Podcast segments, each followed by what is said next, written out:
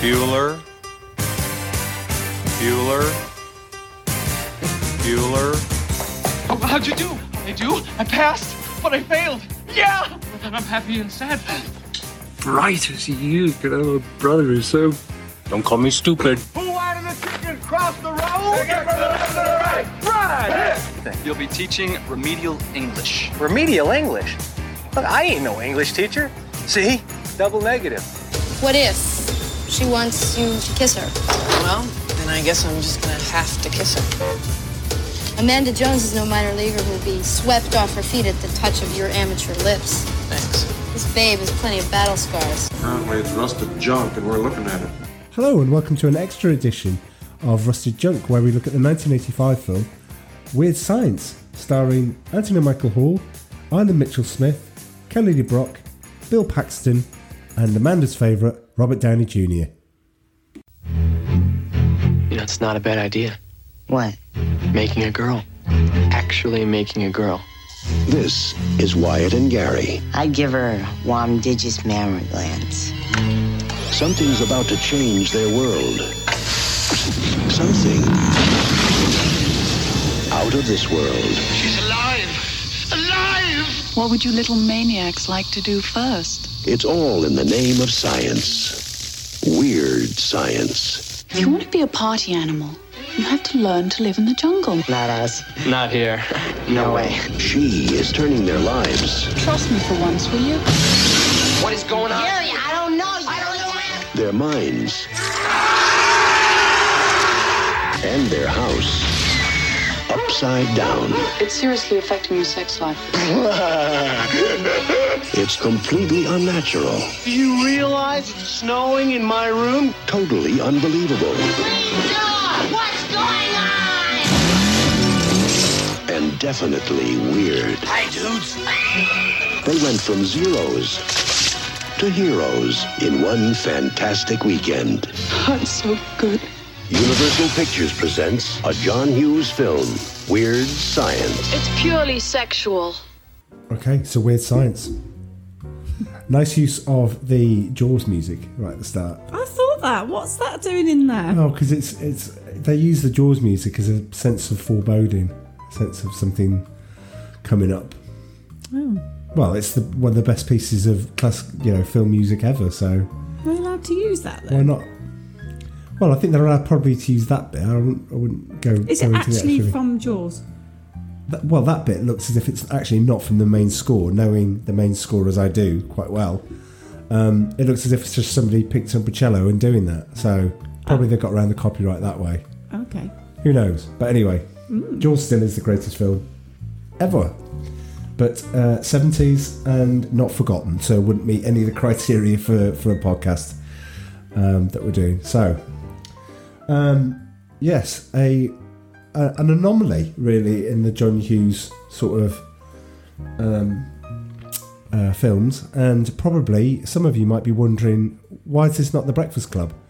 Um, simply because we uh, had a bit, of a problem um, getting the uh, the podcast sorted out with because the guys from the Walt Disney Nerd Alert podcast were going to join us, um, but we had problems here, so we had to postpone it. Um, and it's we're going to do that in a in about 10, 10 days time or so. We're going to record that.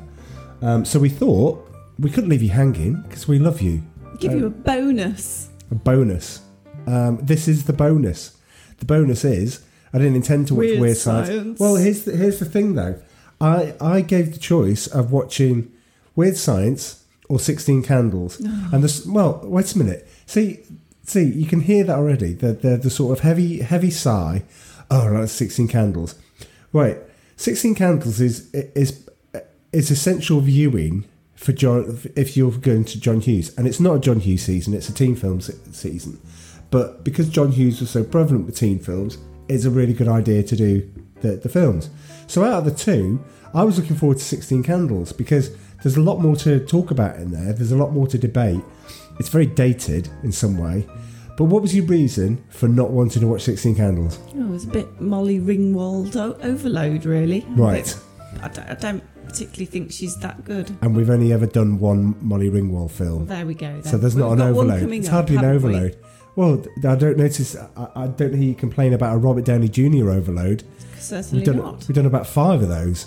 Well, Right, so if that's well, fine. You, you've got to get used to it because Molly Ringwald's part of the Breakfast Club. So yeah, no, we'll we'll save that to the last then. Molly Ringwald out. If indeed that is such a thing, it, it's not happening here, not with not with the one.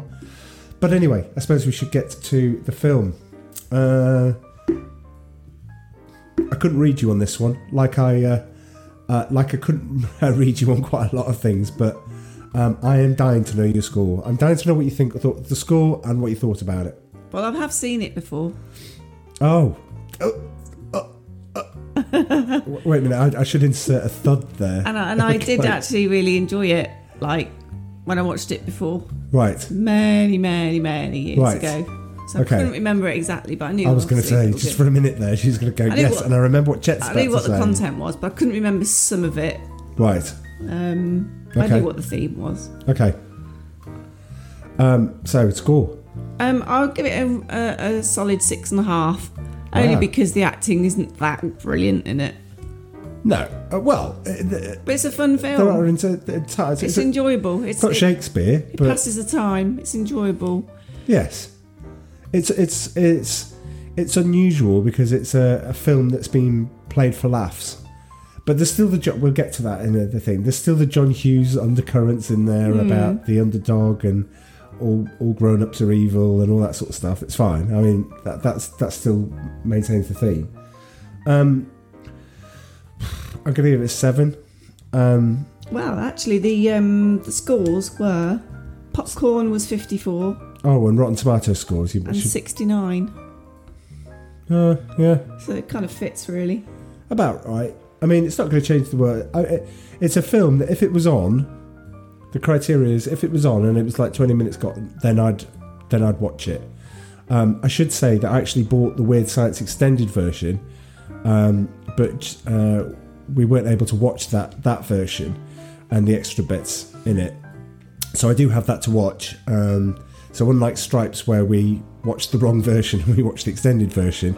I just wanted to keep Weird Science to that one because um, because of the location, we couldn't watch it down here. Um, Down here, down down here, as opposed to up there. as opposed to up there. Yes. Anyway, it all it makes sense to us. Um, yeah, it's like it's like hard. You know, it, it passes the time. It fits the thing. Uh, the, standout for me is, and you know, the, the guy is versatile. Yes, he plays the geek all the time, but I do, I really do like Anthony Michael Hall. And when we get to roll call, I'll lament the fact that you know it's just Is he the blonde one? yeah. Yeah, I really enjoyed him. Oh, he's great. I mean, he's great, and he, and he's and he's sorry, spoiler alert, but he's so good in the breakfast. Everyone, everyone's so good in the Breakfast Club, but he Shush. is, but he is fantastic. Shush about the Breakfast Club. No, no, yeah, but but he's he's. I mean, he's a standout in this film, followed closely by uh, Bill Paxton, who's just brilliant. Um, and you know, he's he's great in everything that he touches.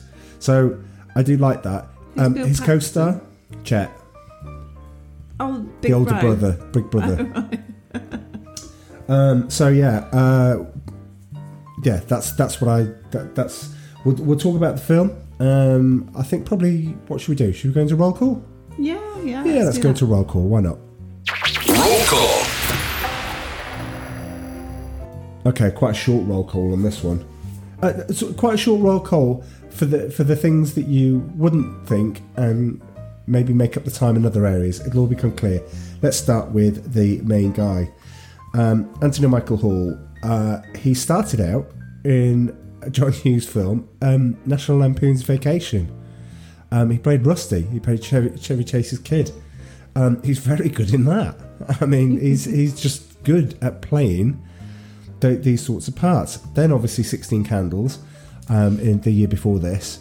Um, 16 Candles is great. Um, we, we may revisit it in future podcasts. If we're still doing this in a couple of years' time, we'll go, do you know what? Just for completion's sake, let's go back, for old time's sake, let's go back to John Hughes and do 16 Candles. It's, as I say, it's very dated. There's a lot of things that they get wrong with the film, but they're a later thing. Obviously, this film, um, The Breakfast Club, uh, of course. Um, and then strangely for me, he then pops up again in Edward Scissorhands. He plays uh, Winona Ryder's boyfriend, um, the sort of like a the abusive one, um, you know, the jock type of thing. So he's bulked up in the years between then and Edward Scissorhands, and four years, you know, and it, it since. Um, and he becomes this like, and he and he's he's barely recognisable. You're like, wait a minute, is that the guy at Weird Science? Um, so yeah, it was. Uh, that's uh, that was a surprise for me. He's also in a film called Six Degrees of Separation, uh, which has got Stockard Channing, Donald Sutherland, and Will Smith. The first time you see Will Smith do a um, sort of acting, a really good acting job. He's great. He's great in that. He plays one. Of, he plays. Um, I think he plays a, his gay lover or something. I think in that, if I can memory serves me right. But it's a great film. Um, but here we go. On to Ilan Mitchell Smith, his buddy, his nerd buddy in this. He's done nothing. Is that the dark haired? Yeah, that's a dark haired one. I mean, it's not that he's done nothing, but I, but I'm no friend. I could I could list out and uh, you know all the films I'm looking at. I'm going, no idea. He was the voice of Superboy in a cartoon. Pretty much it. His IMDb roster is about ten entries, Oh. and you're like, I'm sure he's been successful in his own right. He's probably like a plastic surgeon or something now, or you know, he's probably onto bigger and better things and go, oh yeah, people still say about weird science. It, it, it could be literally that, but It might even be a car mechanic or something. there's well, there's it could it could be a car mechanic, it could be a plastic surgeon. There you go, two two uh, two ends of the scale. Um, Kelly LeBrock, do you want to have a go? No, any. Sorry. Well, oh, well, yeah. Actually, yeah, I, li- I like the idea of that. But anyway, um, but Kelly Brock, do you would you like to have an attempt to guess uh, the other two films that she was in? Again, she's she's been in. I could rattle off these things like I don't know, Cobra Alert or um, Jungle Adventure or something like that, and you go, I've no idea what they are, and literally I would have to go, I have no idea what these films are. But there are two films that she was famous for. Oh. Do you want to have a go? No. No. Uh, she starred in the film The Woman in Red with Gene Wilder. He was obsessed with the woman in red, and she was the woman in red Oh. on that one. Um, and because she married Steven Steven Seagal, Steven Seagal, Did she? she did. She's not still married to him though. No, they. he's gone a bit No, they they, they were together funny, for quite a while. I think. Uh, maybe I should have looked into to why they split up. But she was in one of his films. She was in Hard to Kill. Oh. Um, So how old is she now then? oh, must be fifties, so like She early could be older sixties, sixties, something. I saw a picture of her while I was researching. And does she? Nah. Time's been as kind as it can be. All right. So she's not been a big fan of plastic surgery then. Um, maybe. Oh. Ti time's been kind, but then obviously there's you can push back on time uh, thanks to uh, a plastic surgeon. Um, Maybe it was the lad in, in the film. That's is Aladdin? No, the lad that played like the blonde person's Yeah. friend. Maybe he's the plastic surgeon. Oh crikey! No, no, no. He's he's still he's still working. Um, he's still doing things. I just I just don't recognise any of them. So. oh, okay. Um, right. uh, uh, uh, This isn't an early edition of Little Does She Know. It isn't. It genuinely isn't. However, Oh. Bill Paxton, can you give me one film he's been in? No. Generally considered to utter one of the greatest lines in science fiction, if not movie history. No. No. Okay. Well, it's actually in order. I'm going to do uh, do these films, and the one is the greatest line. Um, he played Hudson in uh, Aliens, and uttered the the mortal line, "Game over, man! Game over." Didn't even know which that is line. consistently voted either in the top three or, or the top, one of the top lines. Uh, apart from obviously some very good competition with "You're going to need a bigger boat," which is the greatest line in in movie history uh, for me. But I mean, I'll go through some of the lesser ones, and I don't blame you for not knowing the lesser ones. Okay, that's fine. Well, I didn't even know the top one, so Didn't even know the top. Well, I, I know, but then I, I think one of them you're going to go, oh yeah, right. Navy SEALs. He he he was in that with Michael Biehn. Michael Biehn played. Is that like a wildlife program? What Navy SEALs? What seals that are in the Navy? okay. Well, They just like blue.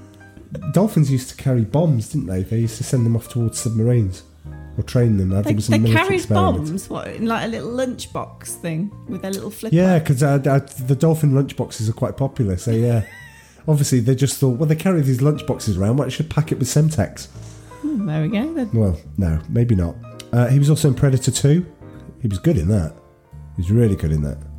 Ah, Predator makes it to the to the uh, okay. to the city. He was in Tombstone, No, I've not seen that. the story of uh, Wyatt Earp. No, well, that's very good. True Lies. Come on, give me give me a flicker of acknowledgement. The car, the the, the Is guy that that, she was, the, Arnie the, Schwarzenegger the guy that he thought And- she was having the the affair with, and what's the face? and Jamie Lee Physical Curtis. Wonder. Yeah, Yeah, that's that film, isn't Yes, it? Where yes. she's pretending to be an undercover agent and they're telling her to dance. yes, That one. yeah. I didn't know he was in You that. didn't remember? Okay. Well, do you know what? We've got three good attempts now in order to hit pay dirt. Are you ready? Right, go on then. Apollo 13. Can't remember it. Good lord. If There was only three of them in the capsule, right? Tom Hanks, Kevin Bacon, and Bill Paxton. Well, I know Right, it's about okay. a spaceship, It's about a spaceship. There you go. like a rocket thing. Uh, uh, well, I'm kind of guessing you think that Apollo 13 is a science fiction film because it's set in space. No, it isn't. Um, Twister. Come not on. seen it. Billy and Twister. Twister is one of my favourite films of the 90s. Okay? That's about the wind and not the dance. well, it is the twist, but no, Twister is. It's about the wind thing. And no, and no, it's not about the ice cream. But for our American friends, they'll go, "What the They go, jiggins is "What a are they Twister?" on about? Well, It's like it's like um, a really nice. You don't need to describe it. um, Fruity. it's not really nice. It's passable. It's all right. nice. It's it's, all right. fruity in the middle. It's like a red fruity centre some swirly helter-skelter lemon and lime helter skelter ice cream on the outside, The, made fi- by Wall. the film's better, but then most things are. Um, he was in Titanic. You know, one of the biggest films of all time. Doing what though? Uh, I couldn't remember. Oh, see, Yeah. thanks. No, no, Yeah, you- but- you, just like throw these was- films at me and then Yeah, he say, was- he was Oh, there, but he was in Titanic, and then I say, The one, the one actor you're going to pick me up on. he? I've no idea. The one actor you're going to pick me up on. Seriously. Why? Thank you. Um, also, TV wise, he was in a story. Uh, he was in a show called Big Love. Um, and because I haven't watched uh, past episode, uh, season one of Agents of Shield, he plays John Garrett in Agents of Shield. So that's for our uh, nerd alert friends who will go, "Oh, Bill Paxton is John Garrett Agents of Shield." Oh, okay. Uh, but Vernon Wells, right? Vernon Wells has that face that when you look at it, you go, Oh, it's him. So, Vernon Wells is the leader of the gang at the end that infiltrates the party. You know, that uh, they, they tell him to leave. Oh, the one with the the metally, metally face. No, no, no, the one oh, with the, the other mohawk one. that speaks. I recognised him. Right. Okay. Mad Max 2, Yes. yeah, and he plays Bennett in Commando, the Arnold Schwarzenegger film. Don't think I've seen that. Oh, and you look at him and you go, Bennett in Commando is one of those great action characters because of the cheesy lines he comes out with and because it's just great. All, all the, all the, it's one of those things that I can't really describe, so I'm not going to. But all of those people that go Commando, Bennett, get, get it, got it. Uh, uh, yeah, great. He doesn't have a lot to do in this film, but then What year was that in? Commando? that, that, that was 1985. he he went off this film. Maybe we can do that next season. Do you want to do? I thought you wanted to do more Van Damme than No, no, no. I want action. you want action. Oh, well, okay. I'll just press pause. Um, Well, that was quick. yeah, twice. Um, so anyway, um, well, that's a good time to end roll call, isn't it? Yeah, let's But yeah, let's let's do Commando. Maybe. so um, the story, the loose story is um, they have trouble. These two nerds have two, trouble getting a girl, so they decide to create one on a computer on a on a like mid 1980s computer. Oh, Could barely barely get it to run Doom, but you know, well, in fact, that time probably barely get it to run Elite. But The thing, you know, what Pardon me. really, really made me laugh was all the computer graphics of it actually, you know, doing its thing when they've programmed it and they've doing all these different measurements and putting, yeah, uh, basically putting in pictures, random pictures of body parts and and things that she's Yeah, well, supposed yeah. to like know about. Basically, they're putting it into like a shredder. I'm sure it's a shredder. it looks like a it looks like a laminator. yeah. But that, no, no, that's that was genuinely a scanner in the in the mid 80s. Oh my god. Absolutely. Right, okay. And then um like all the vortex graphics. Yeah, That was so funny. but don't forget, I'm we're in- sure the vortex graphics alone would have taken all that time that they were spending to program. Well, that's not the computer. The computer that he's got. There's no no kid would have access to that level of graphics on that. I mean, that'd be thousands of pounds worth of you know. But don't forget, only a couple of years before, Matthew Broderick um, and Ally Sheedy, who's also in the Breakfast Club next uh, next time, um, started a new nearly started a nuclear war with a computer in his. So, you know, maybe maybe these computers were more powerful over there than they were here. But dear. as long as it ran horoscope or maybe children were more gullible in the 80s. Probably. they Yeah, didn't really we- know about that- computers. But that's what we want. Look, you know, Oh, it did So- make me made, made me made me laugh though with the uh, is it five and a quarter inch five and five point two five yeah floppy, floppy floppy disk. Yeah, very very nice. You had to be very careful with them not to bend them. Yeah. So um, basically, they create this. They create this. Um, they create this girl. Create this woman. Sorry, girl. Woman. Far too old. Far far too old well, for them. she was twenty. She was only twenty three when she filmed it. Only. Well, yeah, but 23. But then we'll get into the ages bit in a, in a moment. Um, the, you know, the, let's let's just backtrack a minute. The film starts with them ogling girls, basically in the oh, in the gym. in the gym. They're They're ogling girls. They're talking to each other and saying, you know, I'll never get girls. What about those two honeys over there? And the two people that come behind them are their boyfriends, one of which is Robert Downey Jr. So what they decide to do, as soon as they went, oh, look at those honeys, they go, right, shout out, pull the pants down, run away and, and shout, hey, check us out. And all the girls look around and they've got their, their shorts around there and just in their Y fronts. Hmm. Um, so they get sick of this, so that's why they decide to create the girl.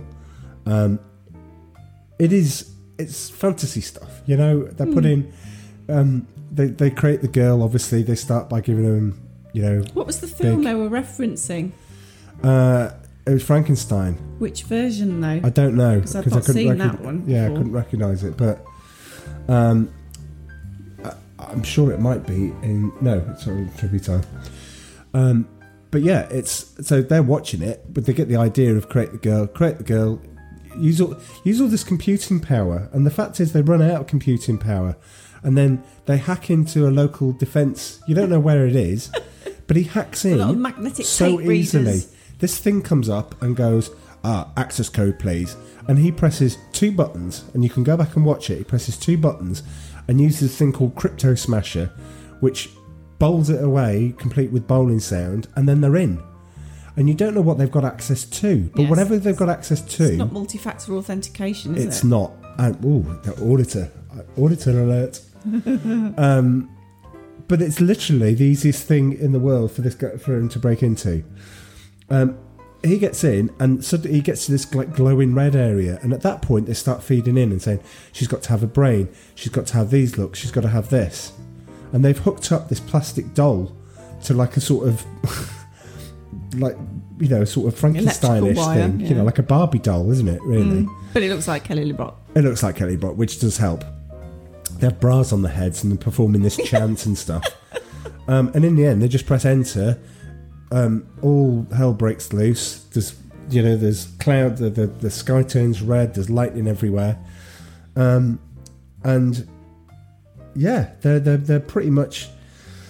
You know, because they can't get the girl. You know, he's got the the, the obligatory girlfriend girl from you know girl from Canada and sort of thing. You know, when they were designing the breasts, he was like going, "Well, how big should she be?" He goes, "Well, no, no, no." He says, um, "Anything bigger than a handful, you'd be spraying in the thumb." You know, you're like thinking, Right. Okay, and that's where we are. Um, she's created. She did the the, the, the door to the, the bedroom door expands, bursts open, and there she is.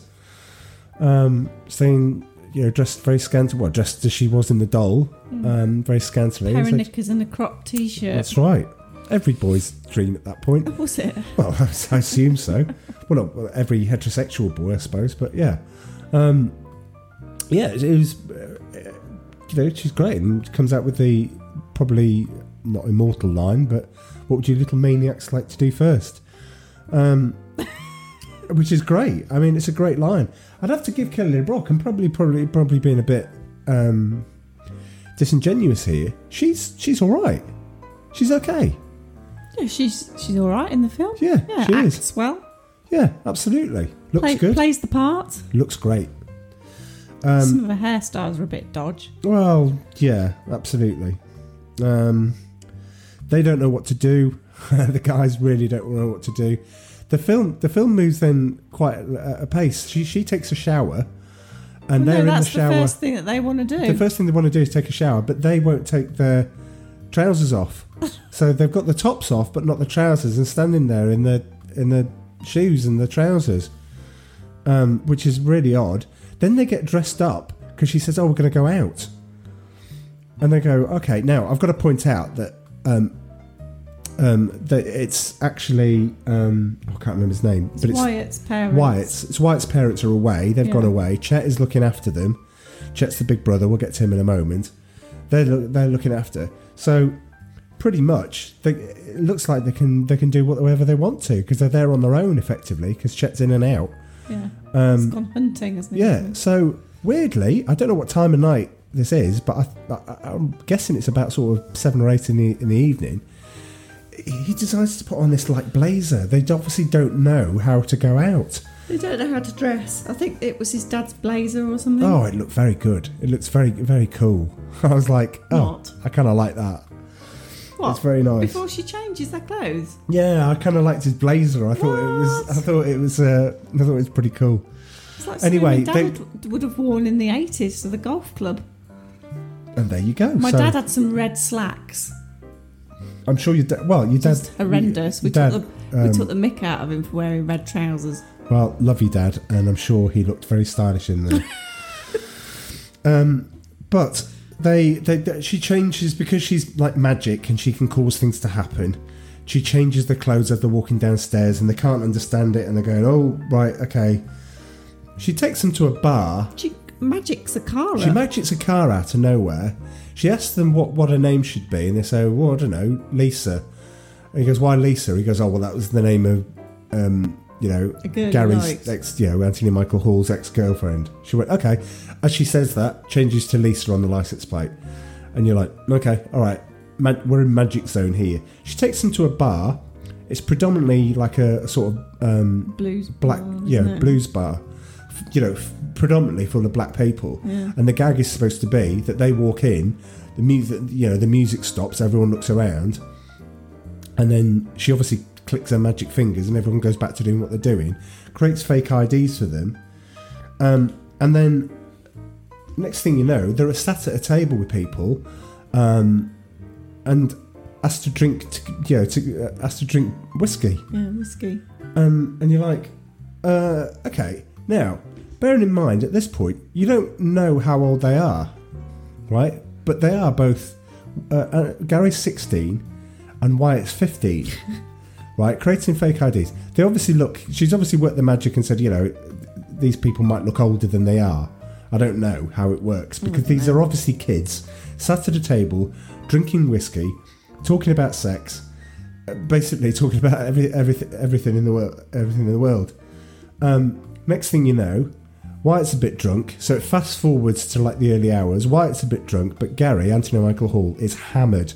Hammered to the point he's now talking in a sort of weird, sort of, you know,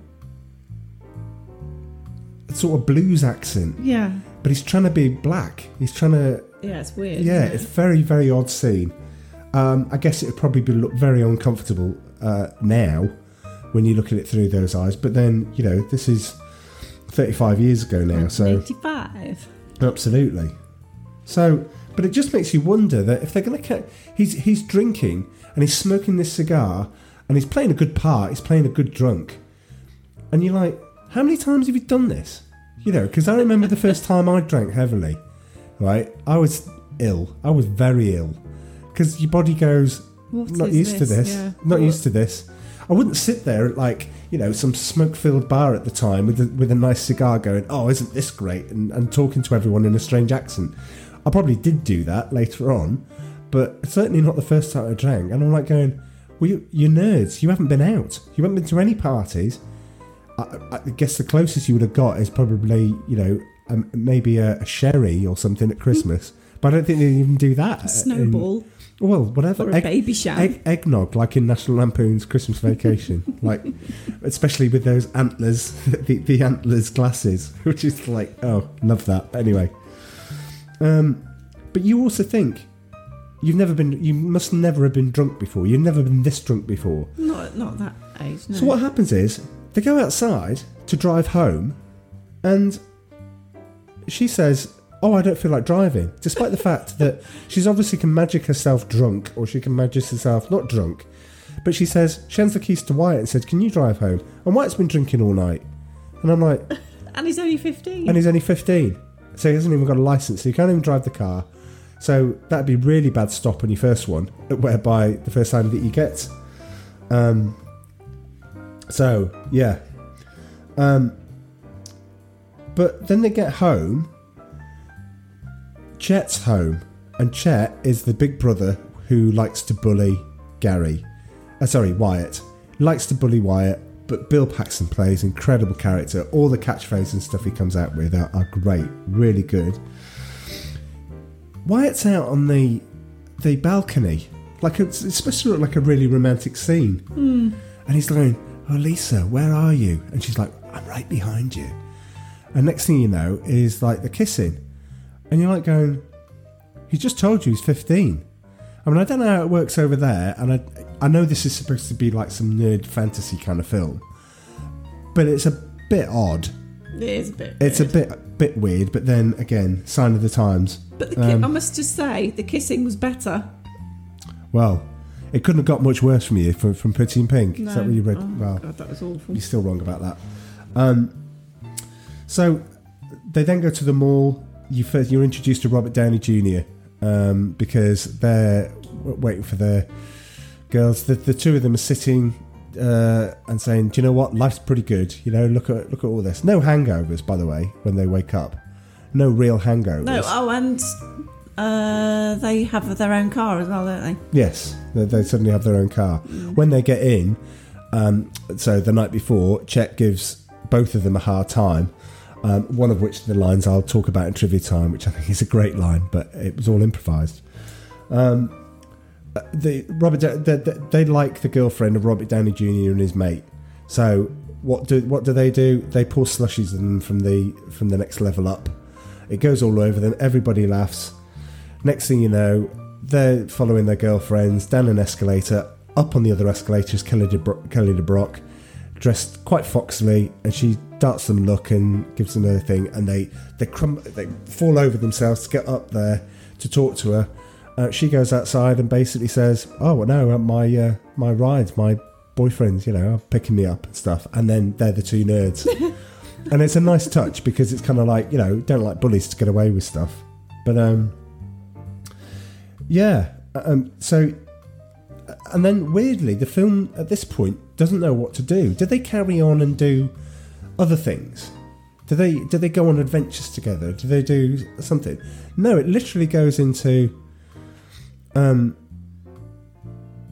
let's have a party. And she says, "Oh, I'll go and meet your parents." She, she goes with Anthony Michael Hall to meet his parents. So she says, "You need a party. Don't worry about it. I'll sort it all out." And you're like, "Oh, that was quick." The party takes up about half the film Yeah.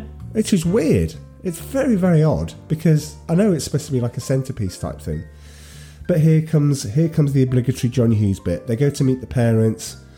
Um, you know, his dad, uh, his mum and dad, are quite conservative. um, don't really understand, you know, the son, um, are quite rude, you know, are like rude to him. She's, she's like, um, I think one of the best lines. She goes, "Oh, we're gonna have a we're gonna have a party and, and stuff like this." And she, and they went, "Party? What kind of party?" Oh, the usual chips, dips, chains, and whips. Um, and you know, the looks on their faces are like horrified. You you better leave this house now. And it's quite a flashpoint situation.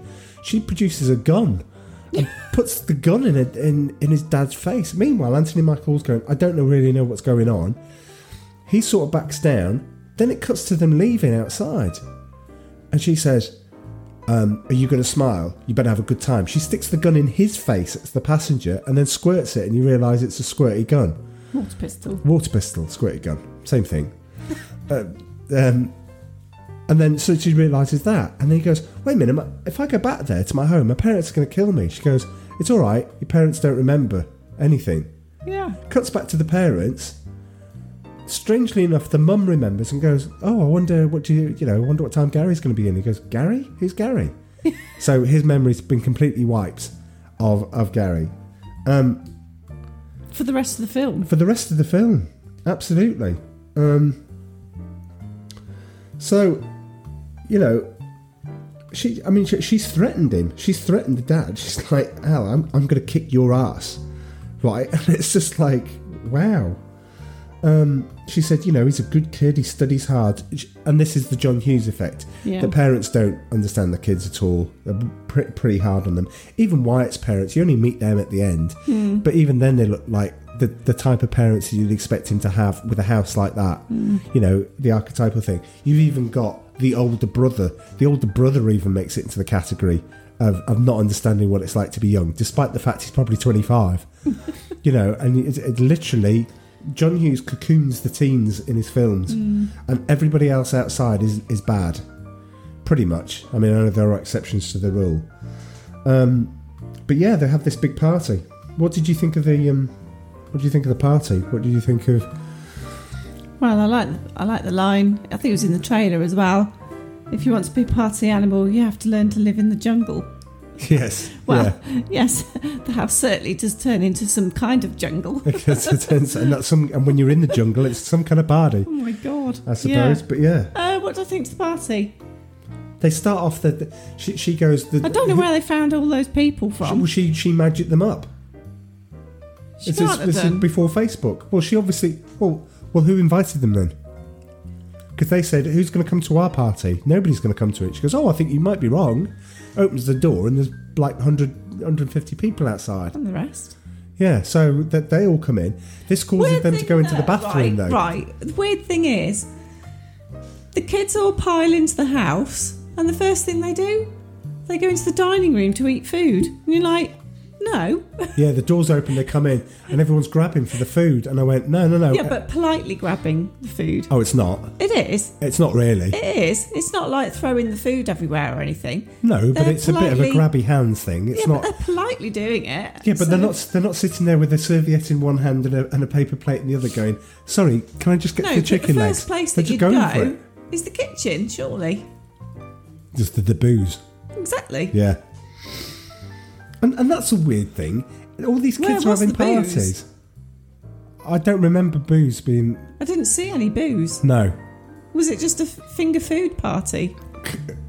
I don't know what she.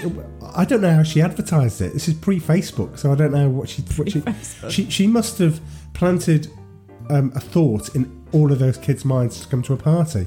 Because how else does she do it? She phoned them all. Pass it on. I don't know. I mean, literally, it's just it's just magic. So she magic. Maybe half of them are fake. I don't know. Maybe there's some of them are zombies. Maybe this is a zombie film. I Oh, don't know. stop it. Oh, who knows? Um, good scenes are that they're both holed up in the bathroom. They can't make it out of there because they're not used to having people around. They're He's, not used to be he's too social. nervous. He has a Yeah. nervous tummy, doesn't he? Yeah, that's right. Yeah. and the two girls. We've all been there. Robert Downey Jr. Nervous tummy. Absolutely. Um, Robert Downey Jr. and his girlfriend, and the other guy and his girlfriend. The girlfriends are outside waiting to come in. They open the they open the door, go, oh, it's the girls type thing, and they're lighting a match to try and get rid of the smell that's in there. I just thought that's that's a nice touch. Um, you, the obligatory grandparents that go, oh, having having dinner out. Oh, I wonder how Wyatt is. Let's go and let's go and see how white it is. No, you never actually understand what happens to them in the end. No, you don't, because they come in and they they make a fuss and go. Um, Call the police. we're not going to stand for baloney. Yes. Um, and then he comes down. He goes, "Where's my grandparents?" And she opens up the like the cupboard in the kitchen, and they're stood there catatonic. They've been frozen in time, um, which I think is a, a, a nice one. But then she she utters the line, which must be a John Hughes line. Don't worry about it. Well, at least they're not aging anymore. Yeah. Which is kind of like makes me think, you know, John Hughes age. No, maybe. Um, but the girl, the, the, the other thing that, that concerned me is that throughout the film, every time the two girls look at look at Lisa, they're always comparing it themselves. Yeah, to they say her. she's beautiful. And Yeah, absolutely. I don't even, you know, c- compare in a in a small way Oh, to her. absolutely. And, you know, why would you look at me and da da da da. So, but they feel inadequate next to they her. do. And it's quite it's quite you know But I think as a as a girl, when I was growing up, I did feel inadequate. hmm. You know, probably not so much these days. But so I dread to think, you know, how But you weren't looking at Kelly LeBrock. how though. Ames going to be. Well, Well, yeah, I was actually because that's 1985. I'd have been 11. So yeah, at eleven, you were comparing yourself to Kelly LeBrock. no, but I knew of her Oh, being in the film. So Yeah. yeah. you are bombarded, and like at that time as well, it was all like you know the male chauvinist sort of James Bond kind of films as well. right. So you got like Octopussy and that kind of thing. So it was all women portrayed in a particular way, Okay. and very beautiful women as well. Hmm. So yeah, you you did kind of had have that image of beauty and what that's supposed to look like Hmm. when you were sort of in the eighties, and like I was given like a makeup set, and I stayed in my room and learned how to. Well, what I thought was learning how to apply makeup. Okay, well. My mum had a different opinion. Yes. when I used to come down the stairs and had basically had a, a multitude of pink stuff all over my face. um, so yeah, we- you know, I think you you were uh, for me. I was exploring my sort of beauty, I guess. Um, but I, I think girls have it a lot harder now with all the media images. Probably not so much magazines because I think we've moved out of that magazine Yeah, but we moved now. to magazines and onto Instagram. Yeah. It's so it's even more accessible Yeah. for girls, and with all the filtering and um, and you know I know it's the it something that we're that's shown, and you know when I was growing up, it was about magazines, and Mum used to get Cosmopolitan. So there used to be a lot of you know Yeah. very lovely, beautiful women in Cosmopolitan, and um. She also used to get the, the magazine Family Circle just to balance it out. crikey. Don't well, if you're going to look at one, don't look at Family Circle. So you know about They're the same people that orgasms make and the how to bake a cake. Very good. Oh my god. Family Circle are they the people that make the biscuits? No, it was completely different. Oh, okay. But there is a brand of biscuit called Family Circle. Yeah, I just wondered if it was tied into the magazine. No, it's nothing to do with it at all. Right, okay. Um, so yeah, as a girl growing up, you were quite aware of what was going on, and also the um, at that time as well, you'd you'd got you know the new romantic era. Hmm. So you were seeing guys in makeup. Hmm. So it wasn't, and, and guys wearing brooches and frilly stuff. So you, I grew up in quite a special time, I would say. Hmm. You know, I'm I'm quite open minded to stuff. Hmm. Um, so yeah, uh, you know, going back to the film, yes, there is a sense of what what is beauty at the end of the day. What is it? It's not laid on and, thick. and self confidence. Um, no, it isn't laid on thick. It's not really that sort of film, but I suppose there's an undercurrent of it, and he wanted to sort of put a, a sort of social nod to it. I guess Hmm. the fact they've created this perfect woman, Hmm. yet they don't want to have a relationship with her. They want to have a relationship with these girls at their age, Hmm. which is appropriate. Because having a relationship with Yeah, that it- woman it- they've created is inappropriate. Yeah, absolutely, absolutely. Um, I guess it's just the way that you just put that there. It's just made me think a little bit that you know when John Hughes gets it right, he gets it spot on. You know, no spoiler. Breakfast Club, Ferris Bueller's Day Off, Pretty in Pink, spot on. There's some films where he gets it sort of right, like Some Kind of Wonderful, um, in my mind, obviously, uh, not no maybe not yourselves. There are some films where he gets it right and he gets it spectacularly wrong, like Sixteen Candles. There's there's bits in there's rewatching all of these films and watching them in a short amount of time. I laud the genius of John Hughes, but equally there's part of me that goes, "I- I- if you're such a visionary in certain areas, why these bits in? I don't understand these bits. It, uh, you know, was this reflecting teenage life at the time? If this is a conscious decision to put this in, that they're con- that they're not constantly, but there's enough in there to know that they are referring to and they are feeling inadequate. Mm. Is that his bit of leading in? I would just say hold that thought for Breakfast Club Mm. because all of the things that I might think are wrong and all of the things you might think are wrong, you might find a, di- a very different perspective when you watch that film because it's you know it's his Citizen Kane. But um, it- yeah, that's just the way it is. Um, they have the party. Um, she they, they they they want everyone to go. Um, she conjures up, um, uh, you know, or sort of sort of conjures up. Robert Downey Jr. says, and his and his thing come in and said, "Do you want the girls? Yeah, if you can create as a girl, because Kelly LeBrock's told them that she was created by Wyatt and Gary." So they go to try and create something for her using exactly the same method, bras on the heads. So there's four of them in there with bras on the heads. Created them. What did they forget to do? They forget to hook up the girl. What does get hooked up there is a is a nuclear weapon. Um, and two two nuclear weapons. Is it two or one? One. Just one. One nuclear weapon comes through the floorboard, but it conjures up this this gang that are that are going to that, that come in. So no, no, because no, no. It, oh, is it just the nuclear weapon? She isn't it? conjures up she the conjures gang up the because gang. they're they're too frightened. Their their self confidence. Yeah, see, they're low. inadequate because they think that they can't do it. They Yeah. can't do anything. They don't have the, the confidence in order to do anything. So these bikers come in, crash through the windows, invade the place. There you get um, John Vernon um, playing the character, playing Bennett basically from Commando. Um, he he's actually got the same garb on that he had on in Mad Max. That's a that's a good bit of trivia. Oh. So that's how he looks in Mad Max, which is why people go, oh, recognise him. I recognise the other guy. Yeah, he's from the Hills Have Eyes. The the the, the guy, the ball guy. Yeah. Yeah.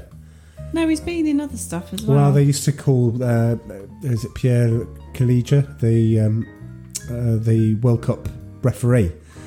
He in the Oh, Italian God. ninety, yeah, Oh, and they used to call him that. They used to call him the guy from Hills Have Eyes, so that's who they were comparing him to. Yeah, go and go and look that up. It's definitely worth a comparison. It was everywhere at the Oh time. my it was just God. like no, but I know he's been in other stuff. he, he, yeah, he plays. Yeah, he plays that that sort of character. Um, they they they like sort of get the girls in a headlock and you know challenge them, and they step up to the plate, and they they they go from nerds into into confident people. He pulls out the the water pistol, sticks it in his face, and goes, um, "Oh, they they just suddenly get the bravado." You know, get your ass out of here and, and really challenge him. Mm. And they do, and then they back down. At the end of it, Wyatt's going, "That's very brave." I said, "Oh, don't worry, it's a water pistol." Fires it, boom! It's, it's actually it's it's actually gone. It is actually gun. But yeah, um, they find love at the end. You know, it's all very quick because Robert Downey Jr. goes, "Give us, give us a created girl, and you can have the girlfriends." That's how throwaway they are to them. So the girls, you know, the girls realise that they're with the wrong guys. Even halfway through the film, they go, "Well, if we ditch these, if we ditch these two, we'll never get into the parties again." So they're reliant upon Robert Downey Jr. in order to be popular. Mm. So you got that bit as well. Anyway, they all realise the error of the ways, and they end up with the girls at the end. Kelly LeBrock disappears. It's quite a nice, nice, nice scene where she sort of like says goodbye. But equally, you've got this underlying bit, which is Chet, played by Bill Paxton. He's been coming into the film, so he starts out by confronting him after the night out. The second bit is um, he catches Wyatt in Kelly LeBrock's um, pants, um, and because he says uh, because he says that because he catches them, he, he extorts money out of him and says, "I need your money, I need this, or I'm going to tell mum and dad." Um, and yeah, but Chet gets his comeuppance at the end, so you've also got that bit. So they get the girls.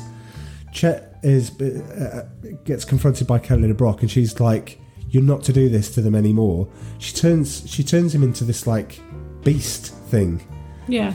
but you know, like lizard star beast with a complete like frog type thing with a with a tongue. Um, and it's good. I mean, it's, it's good because he's played such a great character throughout it. We'll talk about him a bit more in trivia time because we're, we're running a bit be running a bit behind. But yeah, all in all, it's a passing the time film. It's pretty good.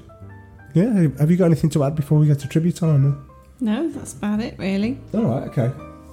Well, let's move to trivia time then. Yeah. Trivia time. Okay, I was going to leave this one because I, I do like this one. According to Bill Paxton, Chet's line, because Gary, Anthony Michael Hall, is drunk, he like looks at him and he goes, um, if he if he baths, you die. Talking to Wyatt, right? But then he goes to him and goes, he's trying to make him sick. So he goes, how about a nice greasy pork sandwich served in a dirty ashtray? Um, was based on something his dad used to say when he was hungover Oh. which made him sick in, in life. So yeah. Um, in an interview at Comic Con, uh, Kelly LeBrock said that when she did the kissing scene with the 14-year-old Oh, he was 14. Wyatt, he was 14 in real life. Oh, God. He got carried away. He got carried away and stuck his tongue down her throat. Afterwards, she told him, "If you ever do that again, I'm going to kick your ass." so yeah, that, that that puts a sort of when you watch it again, you're like, hmm, not as a. uh, romantic. Um, no surprise for the next one. John Hughes wrote the film in two days. He, he writes them in a day. a day, You know, again, a bit of the the, the genius bit. Um, there's a scene where Bill Paxton at the end where he's talking to Kelly LeBrock. Uh, so Chet's talking to her and interrogating everyone over what happened. The house is a tip. It's everywhere. It all gets put right by magic at the end. But you know, but if you look in the background, um, Suzanne Snyder, who's the blonde-haired girl, Hmm. um, and Anthony Michael Hall are struggling to stay in character, but they're laughing. They can't. They can't help themselves. Uh, John Hughes decided, well, we'll just keep it in the film because you can't really evidence, but you can go back and look at it Oh. and see that they're sort of breaking character. Uh, Kelly Brock's character name, Lisa. Do you know what it might have been? As, been computer-wise, what the reference might be? It was first uh, Apple's first GUI, uh, graphical user interface computer. So it's named after that, purely and simply, not because of the ex-girlfriend or anything like that. Okay, thanks for that. Um, uh, so Vernon Wells said his first time visiting America was when he filmed this part in the movie because Mad Max was all filmed in Australia. Okay. Um, and he then, after filming wrapped, he signed straight on the dotted line for Commando. So I thought that was great. I love that. Uh, Shermer High School, where Mhm. that's set, is also the name of the high school in the Breakfast Club, but you'll find that out next time. Um, I love this one. So when the nuclear weapon comes up through the through the, the floorboards Hmm. and is basically in his room, Robert Rusler, who was the other guy next to Robert Downey Jr., um, said the scene when the rocket came up through the floor was a complicated shot to set up. Right before the cameras rolled, Anthony Michael Hall farted, breaking the cast members' concentration and ruining the take. Rusler estimates the scene cost $100,000 to shoot. because the tape was blown and they couldn't use it, it had to be filmed in reverse. So when you see it come up through the floorboards, that's actually the reverse shot, reversed. When it, so they, they just ran ran it disappearing. So it's basically so they they tried to use the same shot to make it look like there because they couldn't with additional tweaks they say in post production. Um, Robert Rusler said the first film he ever filmed as a professional actor was when Max dumps the slushy next to Robert Downey Jr. He also said the celebratory handshake he does with Robert Downey Jr., which is pretty cool, um, was just improvised there and then. so I think there must be good. Uh, um, the John Hughes documentary, Don't You Forget About Me, Kelly DeBrock describes her character as Mary Poppins with breasts. Um, Not quite, really. I wouldn't go that no, absolutely. Uh, the jacket worn by Kelly DeBrock, I mean, she wore quite a few, uh, was sold to a pawn shop in Beverly Hills, California for $25,000. Yeah. I, I re- you know, there's, I would recognise some of the stuff that she wears if I saw it again. I'd be like, oh, that's Kelly Brock's. That's the stuff she wears to the party and stuff like that. Um, Demi Moore auditioned for the role. Uh, I don't think she would have worked as as well. Uh, that's the same year that they did St Elmo's Fire, so she plays quite an adult character in that. Uh, she plays an alcoholic, basically, that blows all her money in St Elmo's Fire. Um, so yeah, I don't think that that would have worked. But I love this bit. This is great. There's actually a TV series based on it, Weird Science, which ran for five seasons. Wow. And I missed that completely. Vanessa Angel played Lisa. People you would never have heard of played other ones. Um, but the first, the first that John Hughes knew about it is when he switched on the TV and it was on. Oh. Yeah, Oh, Can that's a bit naughty. yeah, absolutely. Surely he owned the uh, the IPR. Yeah, abso- well, definitely. Um, Siskel and Ebert, we always talk about those two famous critics and what they think about certain films because they do make it into trivia time where I get the trivia from. Hmm. Um, Ebert loved it from being a fun, escapist, wish fulfillment fantasy. Siskel hated it and slammed the exploitative and sleazy aspects of the script. So I guess they looked at it from probably the two ways that you, that you can look at it. Yeah. Um, on the TV show at the movies, uh, where they discussed Fright Night, Real Genius, great film, The Coca Cola Kid, Weird Science, they said um, Ebert slammed Siskel for being up too, too, up, too uptight and told him, You sound like you're on the uh, Parents Advisory Committee. While the film was a big hit when it came out, most critics agreed with Siskel. Matter of fact, it's now thought of one of John Hughes' lesser movies, Mm. not rising to the other levels like 16 Candles and The Breakfast Club. Um, uh, Anthony Michael Hall and Robert Downey Jr. both went on to star later the next year and, and did Saturday Night Live for a year. Missed that completely. But they were part What's of the what's cast. what's obviously not Robert Downey Jr. The other guy. What's he been in? Because I recognised him. He was in Nightmare on Elm Street 2. I've not seen that. Okay, well, no, you definitely haven't seen that. Horror, horror fans. Um, I don't, I don't know because I genuinely looked it up and couldn't really find anything that he was in. So that, that was a, another one. Um, the goodbye scene between Anthony, the, the the two of them and Kelly LeBrock actually moved John Hughes to tears. He was obviously invested in the characters, which I thought was nice. The large Chet puppet was designed solely to be operated by Bill Paxton, uh, but he became too claustrophobic in the suit, so they they got two dwarfs um, and cram them in and operate the creature in unison. call them that. Well, it says dwarfs here. Well, it people of it's right. people of um, diminished stature. No, that doesn't sound right either. Well, what Aren't does they sound called right? Little people. Well, that sounds bad. No, I think they're called little people. That that conjures up the Sean Connery movie Darby O'Gill and the Little People, which is set in Ireland and full of leprechauns. So I doubt that's good. no, no, no. You can't use little people. No, I'm sure it is. It can't be little people. Why wouldn't? Why you to say people, adults with diminished stature? Because diminished means uh, Oh, quite uh, negative, restricted, isn't sta- restricted sta- stature. Right. Anyway, in a final cut of the film, um, Max and Ian are last seen fleeing the party. Robert Downey Jr. and the guy Hmm. fleeing the party when the bikers evade. A follow-up scene was shot in which multi-cloud clouds engulfed them, and they're turned into a pig and a donkey. Oh, that's a bit weird. They then bend over to see the reflections in the hubcaps of a car and tails rip through the seat of their pants. The, the producer insisted on cutting the scene, rationalising it detracted from a later transformation in the film, i.e., Chet. Right. Um, so, yeah. Anyway, um, I love this one. In Japan, it was called Electric Venus.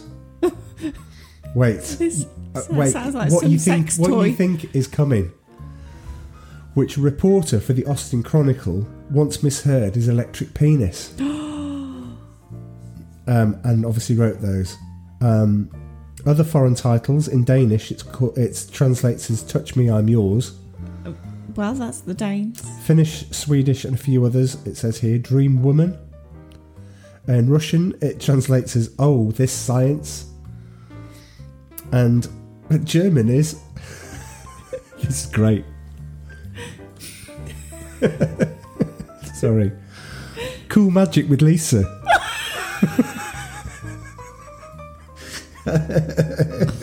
that is just so oh good.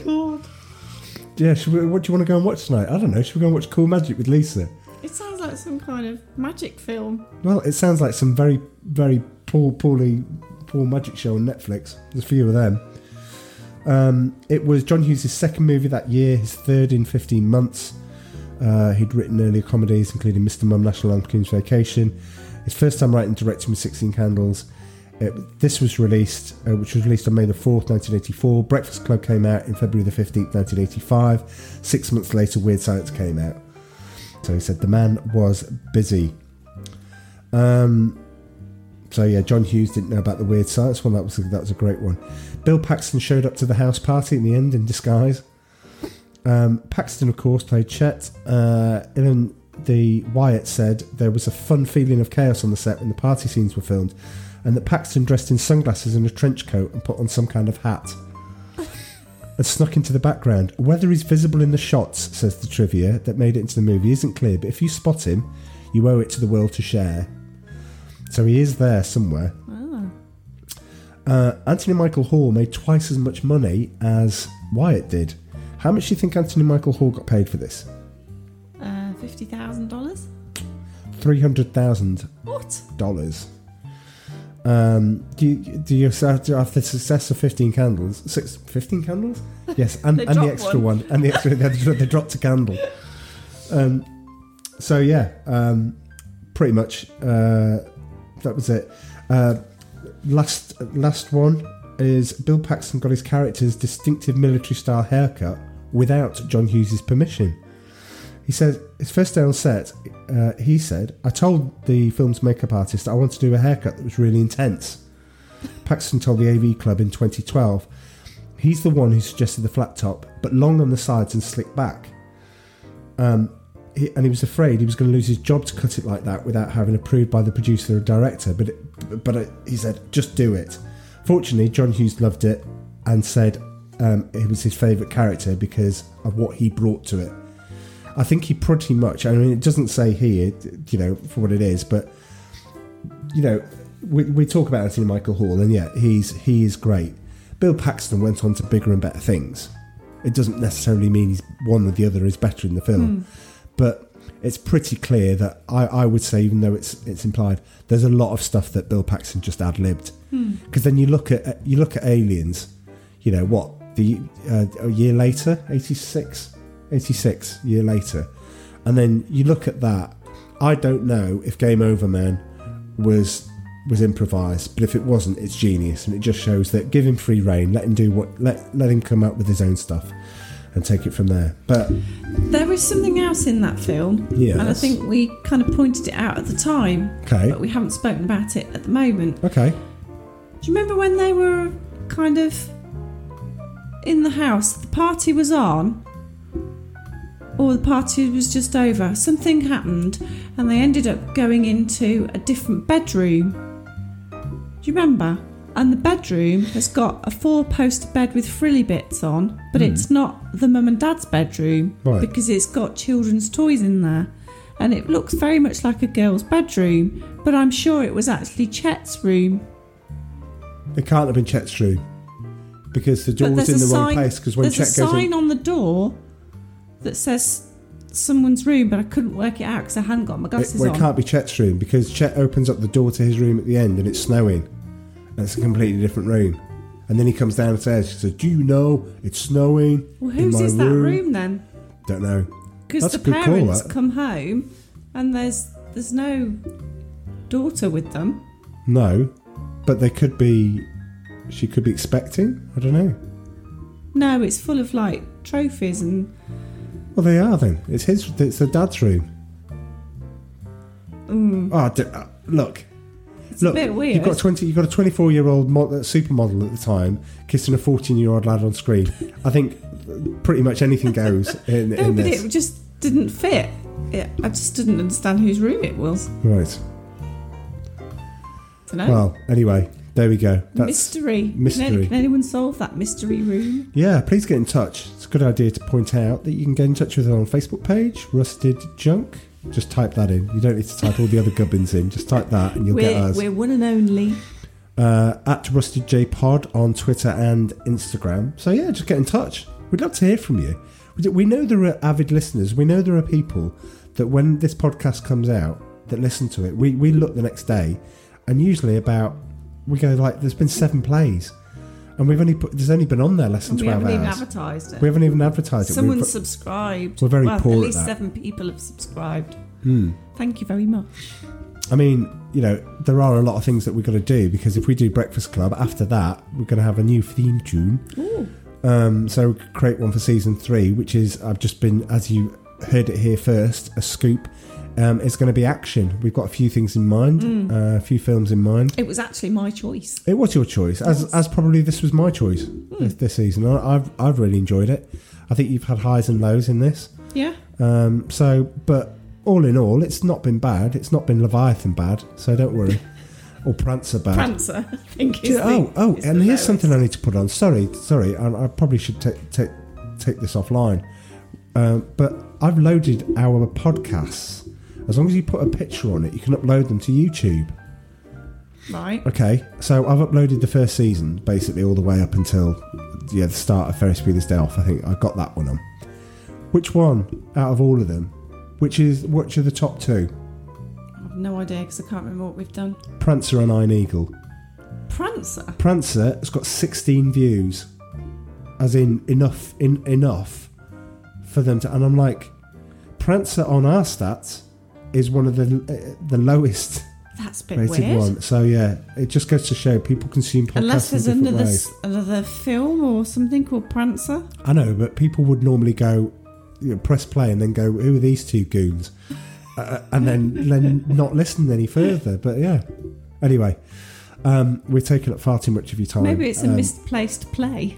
Yes, absolutely. Anyway, um, as said many times, uh, the next time we're going to do a hookup with uh, Nerd Alert, Walt Disney Podcast, and they are going to come on, and we are really looking forward to it. I'm really looking forward to it because um, I get to watch The Breakfast Club in the next week again. Um, a bit like Ferris, I pretty much know most of the, the lines that are in it. Um, but yeah, I'm going to look forward to it. As uh, no spoiler alert. Um, I think I've spoiled it enough. I think you know how I feel about it already. Um, but yeah, so that's what we're going to do. So I'm going to bid you goodbye, and I'm going to say cheerio. Oh, was that it then? That's it then. There's no little does she know. Like for real. No, well, we've overrun. I didn't think we'd overrun on this Oh, one, but okay. yeah, apparently we had plenty to talk about. Oh, came sorry, to, guys. Sorry, fans. No little does she know.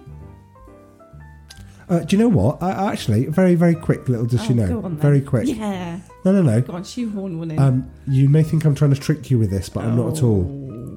You have 10 oh, seconds. no. I don't like time pressures. No, but 10 seconds. It's a 10 seconds to name me, and you can't include sequels or, or one instance of the character. Okay? 10 seconds to name Robert three films Robert Downey Jr. Go.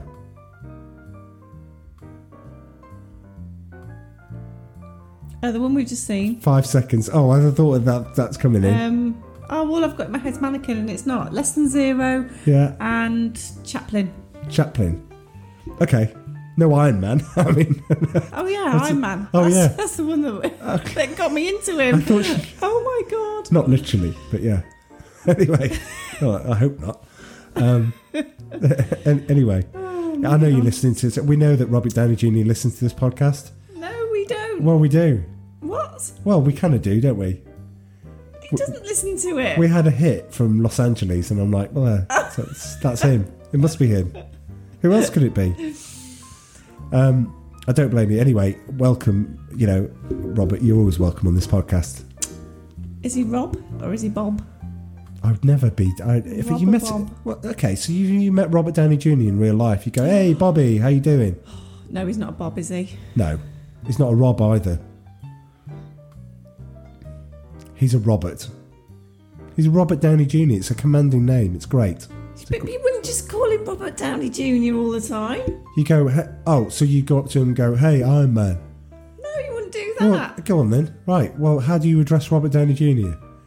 If if he turned up at the door and he was lost because he's trying to find someone on the estate, and he knocked at the door, first of all you'd faint, and then you probably go all giddy, and then you would then faint again, and then and then I'd have to take over and go. I do really do apologise for her, and then you faint again. And then he goes, "Oh, I don't really need to know where I'm going. You need to tend to this woman that just keeps fainting." Or maybe he just gives me, you know, kiss of life or something. Maybe you turn around and go, "I love you." And chances are, I don't know. Uh, if I'm if I met him, I would I would like if I met any star. I've always got this in my mind. I would never reference their most famous thing because they must get really bored from it. So if I met Robert Downey Jr., I go, I loved it, loved it in Weird Science, um, but I thought you were amazing in Less Than Zero. I, I really thought you were you were exceptional in that. Yeah, And lesson because- zero. I'd say, did you lot not even know CPR? Oh, right, on that note, we are going. Seriously. That's the one thing that you say to Robert Downey Jr. Well, if you're saying, you know, you can't reference any of his major No, films. you can. You go, oh, I love the click in the end of I am I, I am Iron Man. Uh, that's what you'd do. You'd say back to him everything that he's, he's heard a billion times, but he probably still loves it. That's fine. That's just my thing. No, Don't I'd copy say my thing. no. I'd say that me and you have an argument who the best um, Marvel character is, and I say Iron Man. And I'll just Because- I'll tell him to his face it's Captain America. Humanity. Yeah, but he's not going to disagree with me, is he? He's going to go, well, obviously everyone in the, the Avengers is, is great. He's going to say that. Yeah, and then and then you'll turn around and say some derogatory thing like, uh, I don't know, what did you say to me the other day about? Um, oh, but anybody can wear a glove. It's true. in in a straight up fight, Captain Mar- Captain Captain Marvel Captain Marvel probably beats everybody. Um, Captain America would just kick his ass, and he did kick his ass in Civil War. So yeah, with Bucky. But anyway, could have done it himself. As Captain America would say, I could do this all day. So yeah. Right, we are going. We're well overrunning. Thank you for sticking with us, with Yeah. our, the, especially towards the end. Where Come on, let's go. right, okay. So cheerio then. Two pip. Cheers. Rusted Junk. Rusted Junk. Rusted Junk. The Forgotten 80s Movies. The Forgotten 80s Movies.